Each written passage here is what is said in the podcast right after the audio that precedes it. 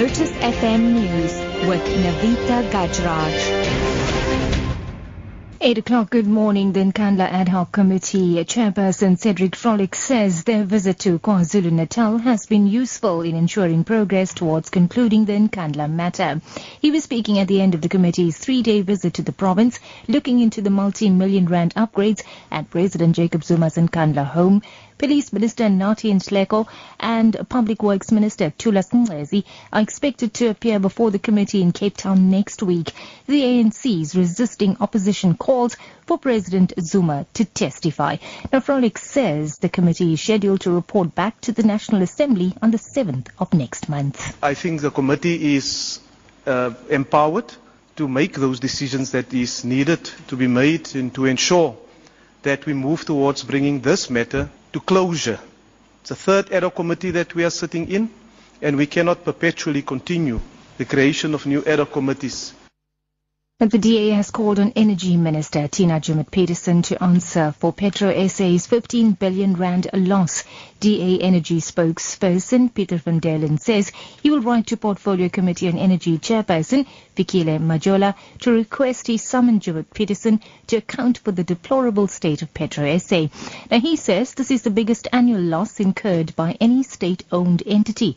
Van Dalen says Joemat-Pettersson is jet-setting around the world in her relentless crusade to tie South Africa to a secretive nuclear deal.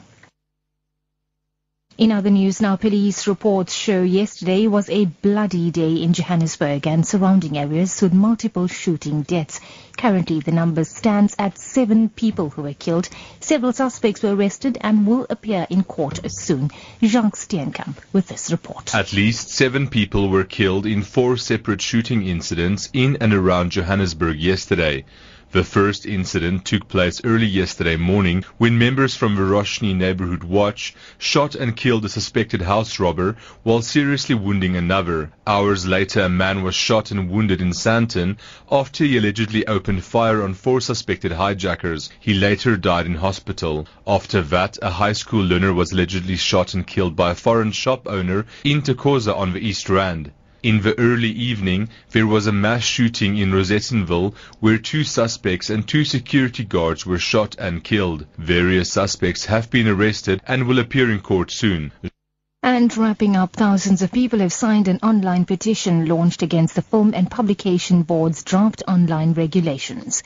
Online pressure group Avaaz says the new regulations threatens the very essence of internet freedom and could be likened to apartheid-era censorship. Now it says the board wants police uh, to crack down on digital democracy. Avaaz has 42 million members in 194 countries. Rhulani Baloyi has more. Says if new internet regulations are implemented, the board will have the right to classify almost every blog, video and personal website. Civil society watchdog Right to Know says the proposed move by the FPB is a form of censorship.